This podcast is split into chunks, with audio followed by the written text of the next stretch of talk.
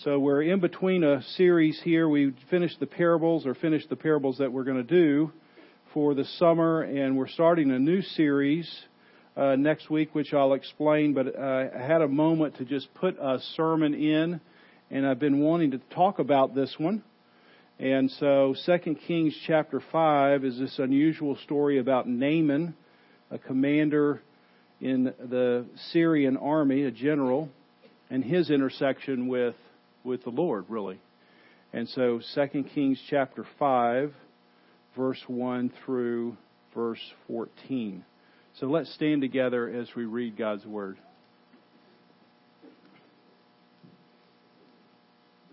Naaman, commander of the army of the king of Syria, was a great man with his master and in high favor. Because of him, the Lord had given victory to Syria. He was a mighty man of valor, but he was a leper. Now the Syrians, on one of their raids, had carried off a little girl from the land of Israel, and she worked in the service of Naaman's wife. And she said to her mistress, Would that my Lord were with the prophet who is in Samaria. He would cure him of his leprosy.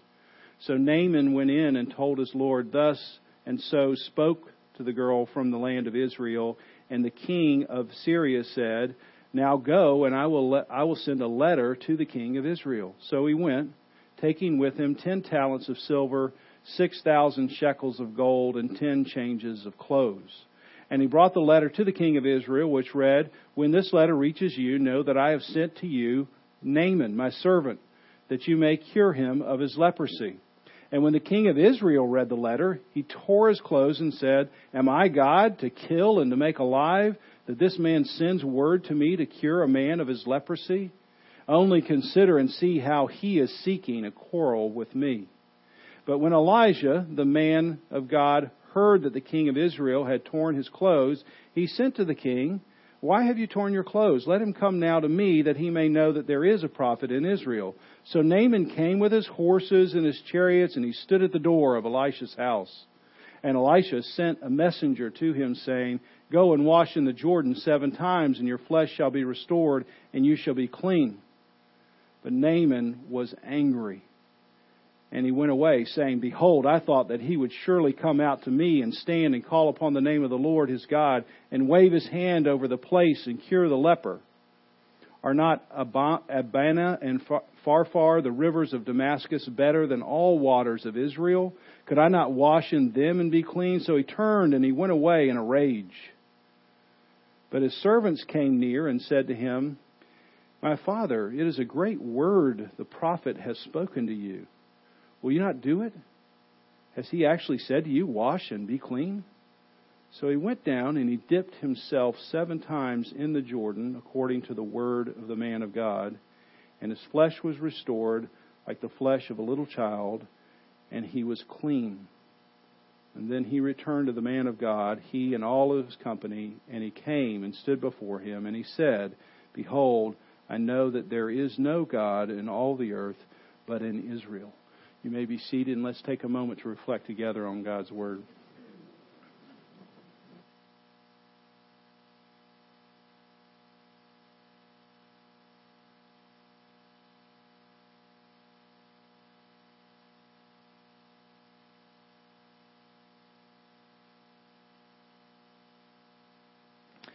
I don't know what it's like for you at the end of the summer, uh, but for me, it's uh, sort of this one last moment to recalibrate, to take some time off uh, in August and unplug.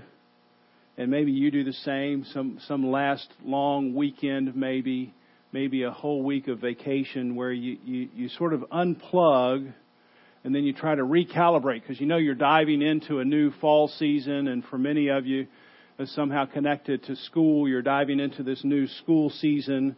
And when you're in that space where you've unplugged, you, you, you tend to ask questions like, okay, so what are my goals for the year? Uh, what direction am I heading in? And, and is it the right direction? And, and what am I primarily about?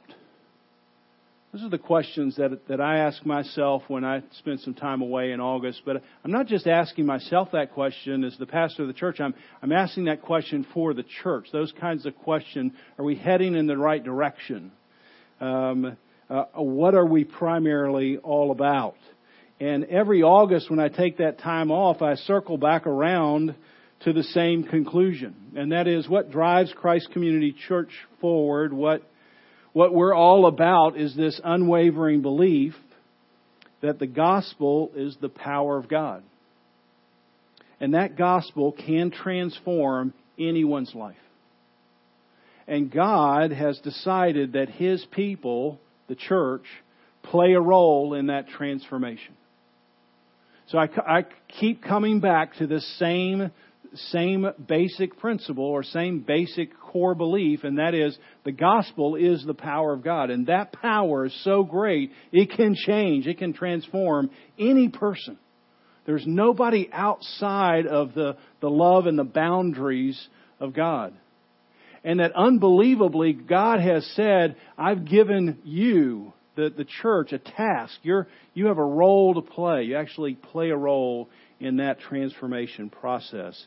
And per- perhaps there's no better picture of that core belief than this unusual story we find in 2 Kings chapter 5. And I really love this account, so I'm going to try to not say everything I possibly could about this story. But it's helpful to get a little background. In, in first, in Second Kings, we find this Syrian general named Naaman who goes to the God of Israel. He's looking for help. That's basically the story. And even though we're not familiar, because we're not familiar with this political and religious tension between Syria and Israel, we don't immediately appreciate how shocking that opening line is that this guy from Syria, especially this general, this commander, that he would even come to Israel for help. It's really astonishing. Naaman's request is so astonishing that you can't even believe that somebody like Naaman would actually be wanting or asking help.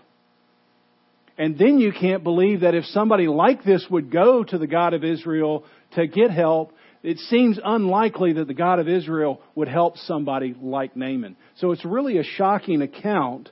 And Israel and Syria were these bitter political uh, geopolitical enemies. They were constant conflict, and at the time of this particular writing, Syria sort of had the upper hand.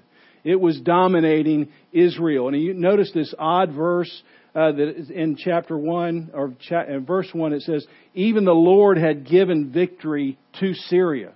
The God of Israel somehow had given victory through Naaman to Syria over his own people. And so there's this tension, and part of the tension here is because this one brilliant military leader that everybody knew about, his name was Naaman. And so when the great military commander shows up at the doorstep of the king, it's so shocking that he's looking for help. Notice the king's response in verse 7. He tears his clothes and he says, Am I God? I mean, I can't possibly help somebody like you. And plus, I don't even think you're looking for help. I think this is like a plot. It's a ploy. You're, you're causing, you're trying to create some sort of false uh, argument so that we can get back engaged in a, a military battle. I think this is all sort of some kind of undercover operation. And so the king of Israel is just dismissing Naaman out of hand. Naaman is a powerful military general for the enemy.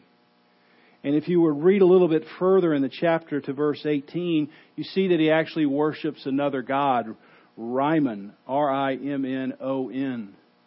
And nobody's quite sure who that is, but it's the god of the sun or the god of the elements. And so he worships a different god. And it just can't be true that Naaman is looking for real help from Yahweh the God of Israel. It just can't be true that he's looking for real help. So, so in your mind, who would be like the most unlikely person to come and sort of wander in the back of the church and sit in the back row today? Who's the person that you think, gosh, if he or she, if they showed up, wow, I can't believe they would ever come to church? That's Naaman. And he wanders into the king's presence and he's, he's looking for help. And I want to break down this event into three different parts. First, I want to see the way the world works. Then I want to see the way we work, the way the church, the people of God are supposed to work. And then finally, the way God works. I want to spend most of the time just looking at the way the world works. To understand that, to understand Naaman. Then we want to see how we're supposed to work, the people of God, and then finally and briefly the way God works, the way the world works. I want to notice just two things here. First, it works by empty promises. Or I sort of subtitled this as I was thinking about it. Uh, my subtitle was He Who Dies with the Most Toys Wins. You've seen that bumper sticker, haven't you? And I always wondered, I mean, I never quite got that bumper sticker. The reason I never quite got it is like I thought, well, the problem is that you die and your toys don't help. I mean, so I'd never quite figured out how that was helpful, but nonetheless, uh, one of the way the world's work, the world works, is that that it, it's based on a lie, and it was spoken in Genesis chapter three, and it's echoed through the quarters of time since Genesis chapter three, and it goes something like this. It sounds something like this: If you accumulate enough stuff, you'll be satisfied. There's some place, it's usually just out of your reach, just over the next hill, just, just at the edge of the horizon, that if you just reached that one place, if you got to that one point, then you'd be happy and then you'd be self sufficient. There is something that if you could just reach out and grab it, and if you had that thing, then you'd be satisfied, you'd be happy, you'd be self sufficient. That's a lie starting in Genesis 3 and is echoed now all the way through human history, and I know you're familiar with it. And then notice in verse 1, you see how these empty promises have worked on Naaman. This great opening line. The writer just immediately piles up these accomplishments or achievements of, Na- of Naaman. And who wouldn't want his resume? Listen, he's a commander of a powerful army. He's known as a great man. He's in high favor. When he comes back from victory, the ticker tape parade is, is for Naaman. Everybody is glad he's on their side. He was a mighty man of valor. That basically means he's like a superhero.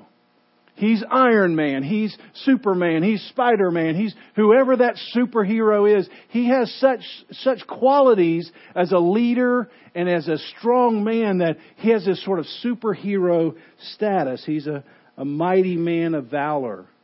And in verse 5 we read that all this military leadership has churned up a lot of money. He's also a very wealthy man. So he's very powerful He's extremely well known. He's extremely gifted. And he has a lot of wealth. So I'm raising my hand for that resume. But the problem at the end of that verse is there's, there's just one little, little problem. It's in the small print of the resume.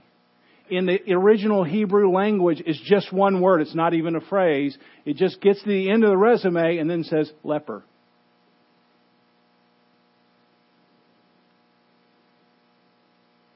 In all likelihood, the leprosy was limited to just one spot at this point in Naaman's life. It's, it's easily hidden by the medals on his chest and the money in his pocket.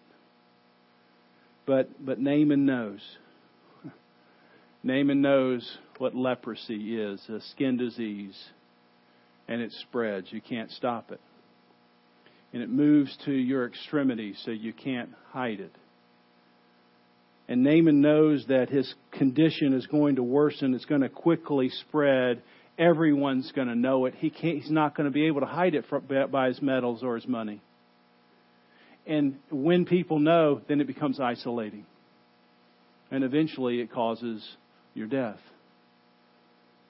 And so Naaman is in this particular situation, and I loved how Tim Keller views this. He says this Naaman's leprosy represents the reality that success can't deliver the satisfaction we're looking for.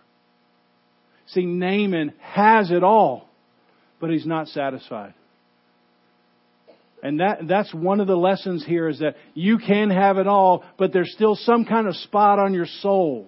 You never quite reach that point where you're, you're happy that you're, you're self-sufficient. That's the way the world works. It constantly bombards you with this empty promise that if you just have this one more thing, oh, if I just could get through this one particular issue, if I could get by this one thing, whatever it is, you can fill in your own blank, then everything would be smooth. Everything would be worked out. I'd be successful. I'd be self-sufficient.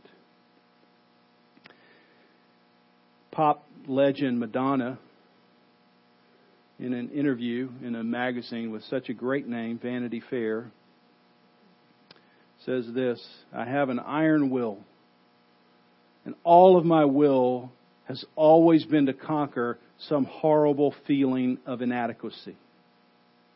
I push past one spell of it and discover myself as a special human being. And then I get to another stage and I think I'm mediocre and uninteresting. Again and again. My life, my, my drive in life is from this horrible fear of being mediocre. It's always pushing me, pushing me because even though I've become somebody, I still have to prove that I am somebody. My struggle has never ended and it probably never will. See, here's a person that from the world's standpoint has it all, but she's not driven by joy, she's driven by fear. Fear that somebody might discover that she's not really anybody, that she's uninteresting, that she's mediocre. See, there's always some kind of spot on the soul that the world can't remove. Last week I was uh, driving around on Saturday. I was listening to some kind of radio show, and there was a there was an article they were reading. And look, I don't, you know, you hear stuff you're not sure it's true, but they're reading this article from a magazine, and they were talking about how uh, plastic surgery or cosmetic surgery, the the up- uptick over the last several years, not wasn't that wasn't surprising they said, hey, then they broke it down to see what was the percentage increase in different demographic, demographics, you know, age or male, female. And so they sort of asked on the radio show, which demographic do you think would have the most percentage increase? And I'm driving around saying 40 to 50 year old women. That's my guess. That's the largest percentage increase. And the, the host said, reading from the article, no, it was 20s females. And then just sort of trying to guess why. Why, why would 20 year old females have the largest percentage increase? And again, this wasn't scientific, it's just the guess of the person, the researcher saying they think it's because of selfies. That people take so many pictures of themselves and they don't like what they see. And so they go to the cosmetic surgeon saying, I'd like a better picture of myself. Isn't that amazing? You're not surprised by that, are you? I mean, it's horrifying in one way, but it's not surprising because if you just had one more spot removed, if, if, if, if your face looked just like this, if, if you could just have this one thing, somehow you, you, you would have arrived, but you never arrived. You, you never become what you hope that you had become. You never feel like I'm, I'm somebody. And if you do, it, it doesn't last very long. So, in the end, achievement or success can't really answer the big questions. Unfortunately, Naaman had believed the lie for a long time, but listen, fortunately for Naaman, he gets leprosy. I want to be real careful that you hear that. Eternally, fortunately for Naaman, he gets leprosy. Because the leprosy causes him to look in a different direction. He would have never looked in a different direction. He would have kept charging after this one particular direction, but something that he can't cure intersects his life and he says, I've got to look elsewhere. This sun god isn't taking care of my skin problem the medals and the money on my chest aren't going to be able to cover my real issue. And so he begins to look in another direction and, And you know, many of you know, that's a very common testimony, is it not? You were moving in some sort of direction. You had a dream. You had a goal and it got shattered. And whatever you had hope is not, it's now not possible for it to work out. And the death of that idol begins to be the birth of looking for something that will last. Second problem, the way or the way the world works is not uh, just through this looking for satisfaction, but this poisonous pride. It's good that Naaman gets leprosy so he can look in a different direction. That's good. But what we must notice here in this story is how he tries to import his old ways into dealing with his leprosy. He's just saying, I have an old set of ways. I have a problem that can't work. So I'm going to take these ways and I'm going to import it into dealing with my leprosy. He tries to use external means to fix this internal problem. And it's a, it's so easy for us to do. You know that Naaman's physical problem has a spiritual application to each of us. Leprosy is this picture of, of, a problem that each of us suffer. It's a terminal illness. It spreads. It's isolating. It eventually causes our death. And the Bible describes that as, as sin. And it doesn't matter what our riches are, and it doesn't matter what our resume are, is we just can't get enough to, to breach that separation from God. And so, thankfully, it's always a good first step to say, I've got a problem and the world can't fix it. I've got to look in a different direction. But I want you to notice how Naaman imports his self sufficiency to his search for salvation. Because many people do this. They take the ways of the world, they realize it's not working out, so they take those ways and they import them into church and this is exactly what Naaman does. And we're not surprised. I'm not beating up on Naaman. This is what m- many of us have done. Notice the first way, verse 5. And the king, so Naaman goes to the king and says, Hey, my wife told me this girl said something and he, said there could be help in Israel. And the king of Syria said, okay, go now and I'll send a letter to the king of Israel. So Naaman first says, well look, I've got this problem. How do I solve my problems? Usually it's through connections. I've got a good network. And so I use my network. I go to the king. He's the friend of the king. And so I'm going to use my network. I've got this problem and maybe my network is going to solve my problem. Secondly, you see in the rest of that verse, he has great wealth. When he arrives, he expects the king of Israel to go, whoa, wow. This guy won the lottery back in, in Syria. He's got tons of money. Look at all these people. Look at this treasure chest of gold and silver. Look at these fine suits he's got on this portable rack. Wow, he's, he, Naaman knows people are impressed by money. He expects is, uh, the king of Israel to be impressed by money. And when the king of Israel sends to, him to Elijah, who lives in some little small hut in a town, and he pulls up with his entourage, he expects Elijah to be impressed by his wealth. I love how Elisha responds. Look with, with me in verse 9. But when Elisha, this is back in verse 8, the man of God heard that the king of Israel had torn his clothes, he said, Hey, you send him to me. So Naaman, verse 9, came with his horses and his chariots. So You need to paint a picture in your mind. Naaman comes with his horses and his chariots into this small town, and he stood at the door of Elisha's house this great military commander. He's got medals on his chest. The, the, the, the, treasure box is open. Coins are spilling out of it. He's got the Armani suits over here. And he comes up. Tell Elisha I'm here. And see, he, that's what he thinks is going to get somebody's attention. And what does Elisha do? He doesn't even get out of his club chair. Uh, yeah, servant, here's a message. Can you go out and uh, tell this guy this thing? So imagine being the servant.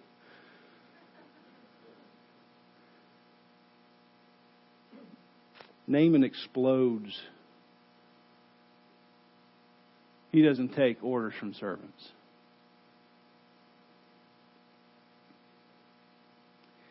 See, just try to think of what Naaman is trying to process here.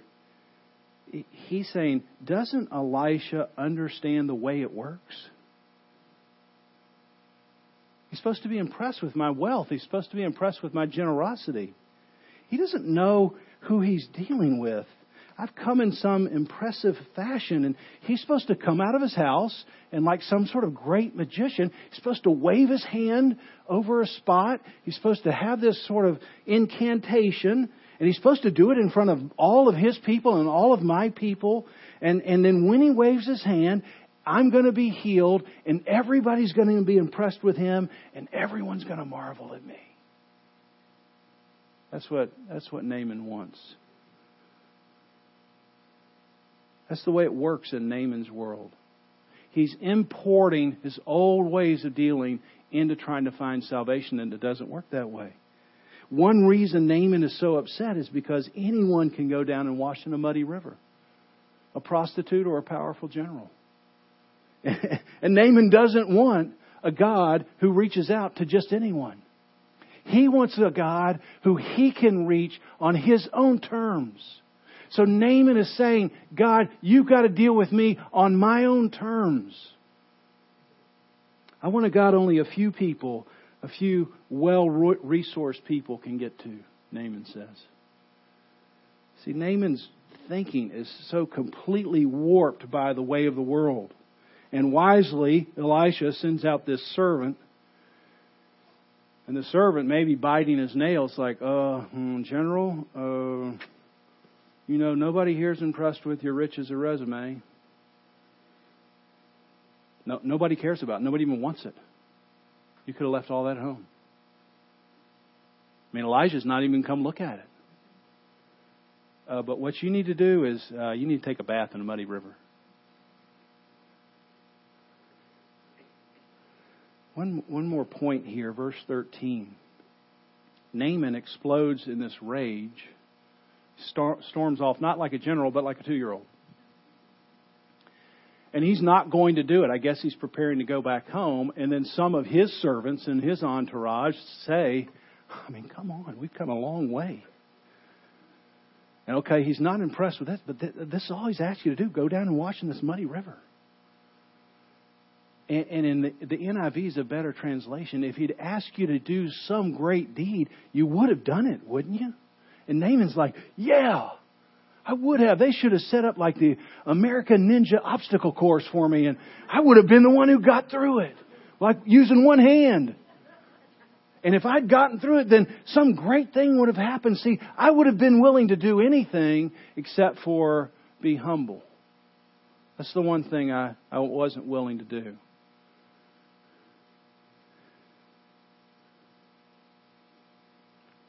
Naaman has taken self sufficiency and transferred in it to self salvation.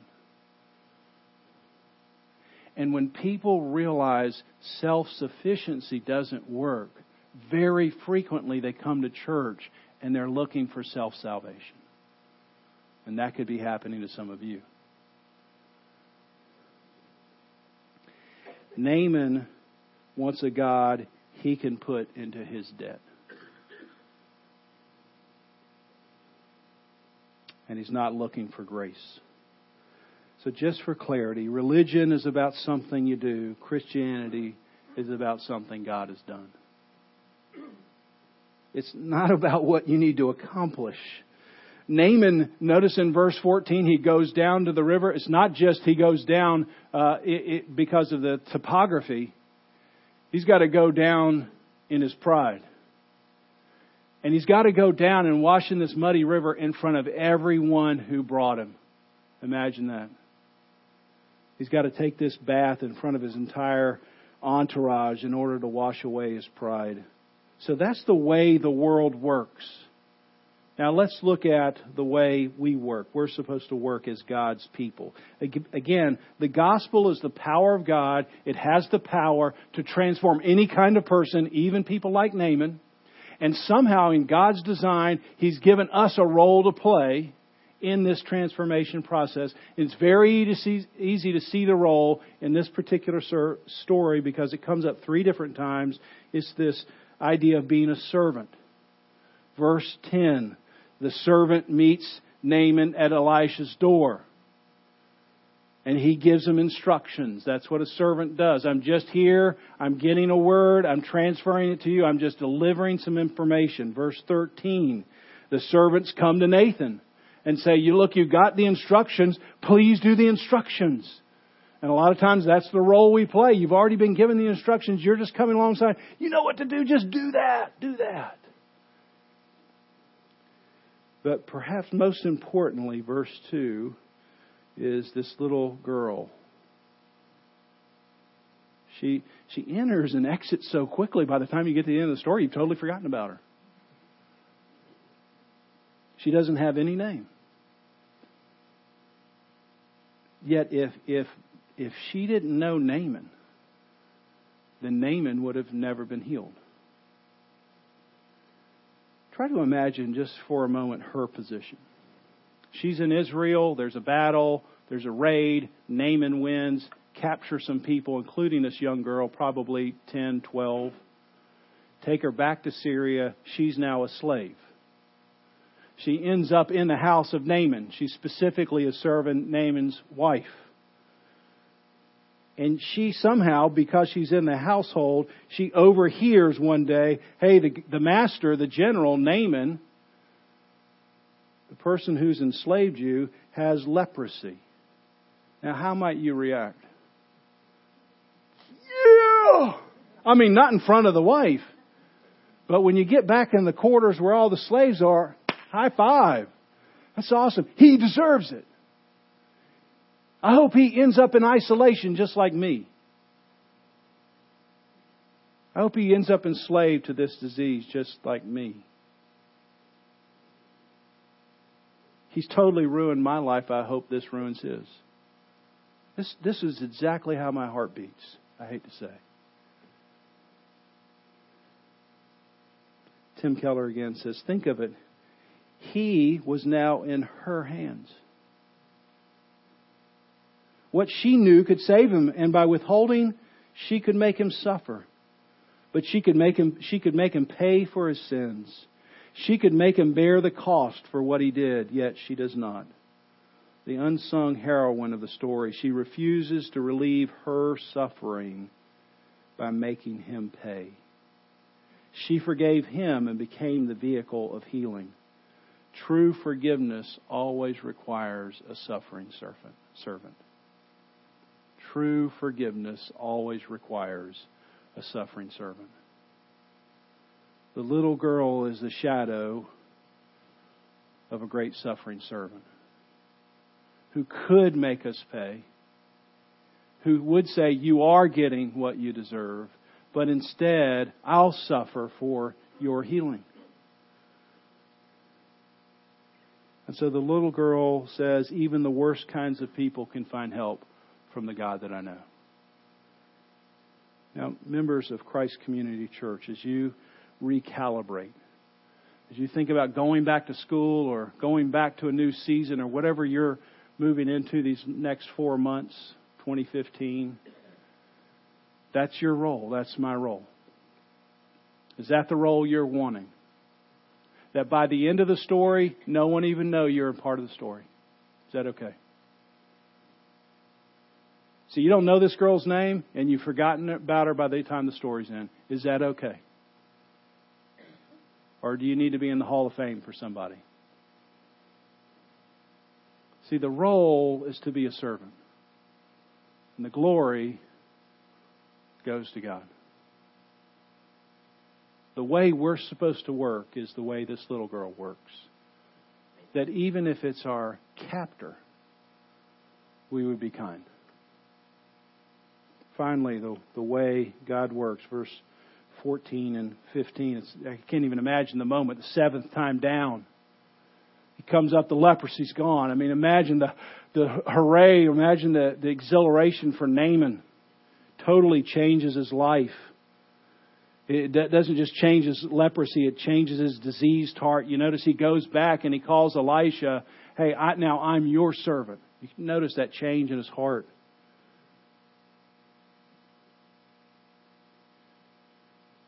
In order for Naaman to be healed, he actually has to do something much harder than performing some great act.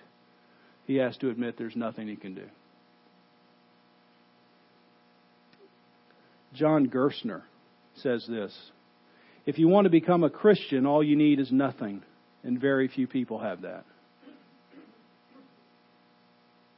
If you really want to become a Christian, all you need is nothing, but it's but very few people have nothing. They come out from the world saying, I've got to have something to offer, so God's going to like me. And the only way you really receive God is if you come saying, I don't have anything to offer.